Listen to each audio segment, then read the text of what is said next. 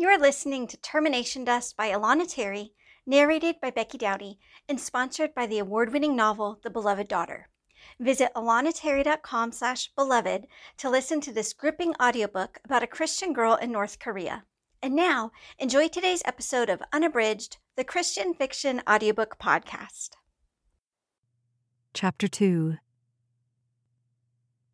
Later that night, Kimmy stared out the window in the bedroom she shared with Pip and listened to her brother's gentle snoring. A full harvest moon rose through her window, providing enough light that she could still see the white tips of the mountains behind the trailer. As a child, Kimmy always loved that first sprinkling of snow on the mountain peaks, the termination dust that signaled the end of summer, the start of a new school year. She'd been a good student. Even after her widowed mother moved them from Anchorage and into Chuck's trailer when Kimmy was a teen, she had managed to keep up her grades.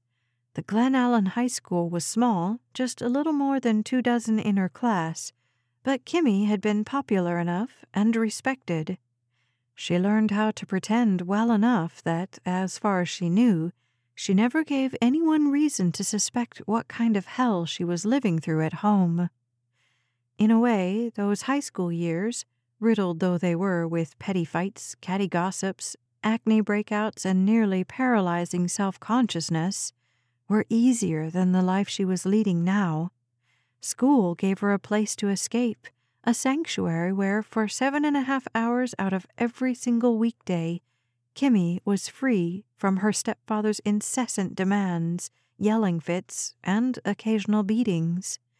That's why seeing the termination dust on the mountains at the end of each August always left Kimmy feeling hopeful, free.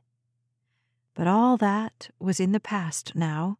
Her friends from high school left Glennallen years ago, some to college, others to jobs in Anchorage or the lower 48. In fact, Kimmy hadn't even graduated with her class. Pip was born over Christmas break during her senior year, and since the delivery left Mom weak and anemic, Chuck decided Kimmy would stay home to help watch over the house and the baby. She earned her GED the same month her friends from high school started moving away from home, mostly for good. Kimmy didn't blame them. How many times had she fantasized about leaving herself? She and Mom had dreamed about it in scared, hushed whispers in the bedroom while Chuck dozed on his littered reclining chair.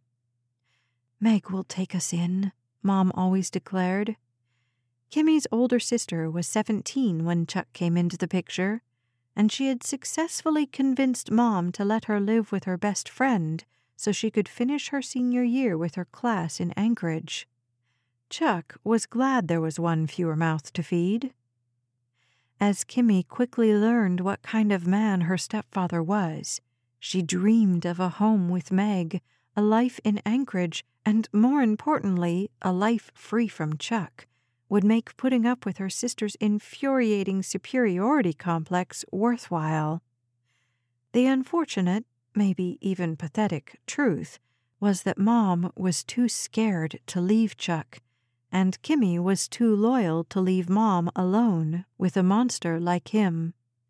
And so they suffered together, drawing hope from their plans of escape whispered in dark bedrooms, while the man who held them captive snored loudly from his easy chair. And the years passed. Mom grew gray, then got pregnant. Kimmy dropped out of school, and the baby brother she expected to despise snuggled up against her chest with little dribbles of milk leaking from the corners of his mouth, and gas bubbles that made him look like he was smiling directly at her. Kimmy was so protective of her little brother, she swore she'd killed Chuck before letting him harm such a helpless, innocent creature.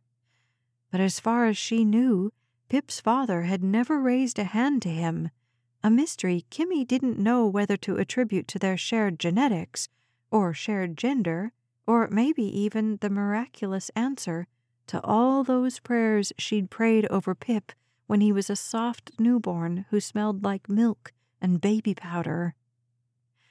It took almost a year for Mom to recover from the trauma of her home birth, where she'd been attended only by Kimmy and Chuck, who refused to let any member of the family set foot in a hospital or doctor's office.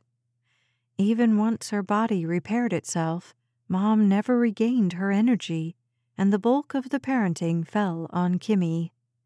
Apparently, this was Chuck's plan from the beginning he wanted Mom free to wait on him, to dump his tin cans of beans and chili into the stove pot every few hours, to keep him in constant supply of sunflower seeds, cold coffee, and freshly opened beer.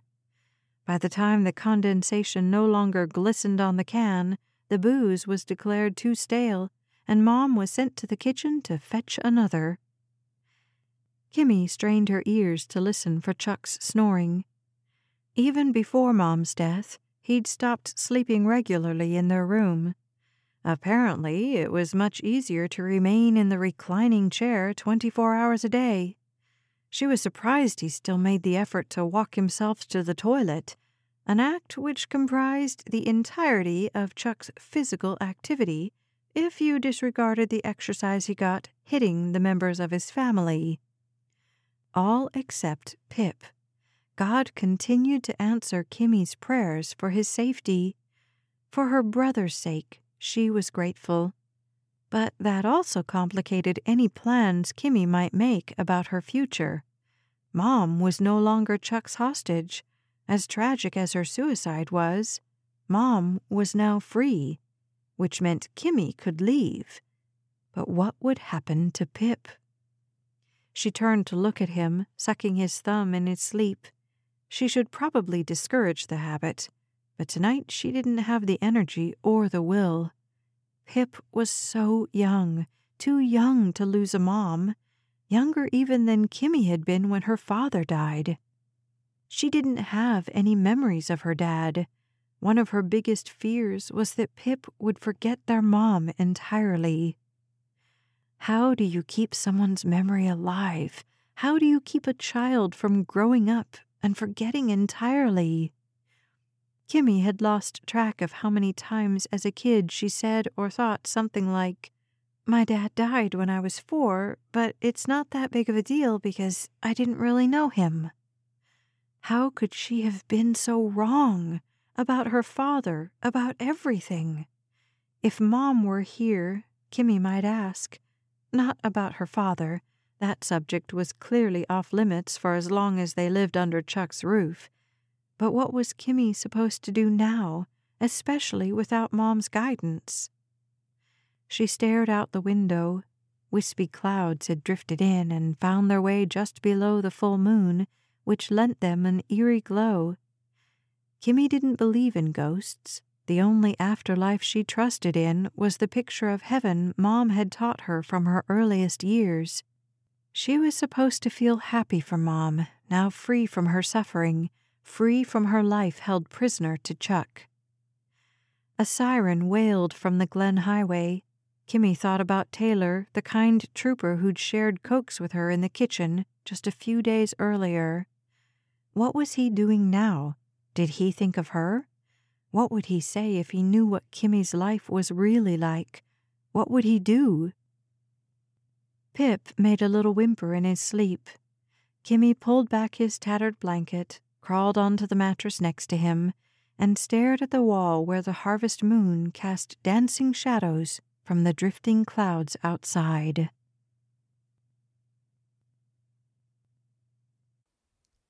You've been listening to Termination Dust by Alana Terry.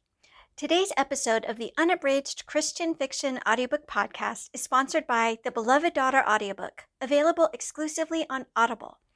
Visit alanaterry.com slash beloved to download the Beloved Daughter audiobook, narrated by two-time Audie Award winner Kathy Garver.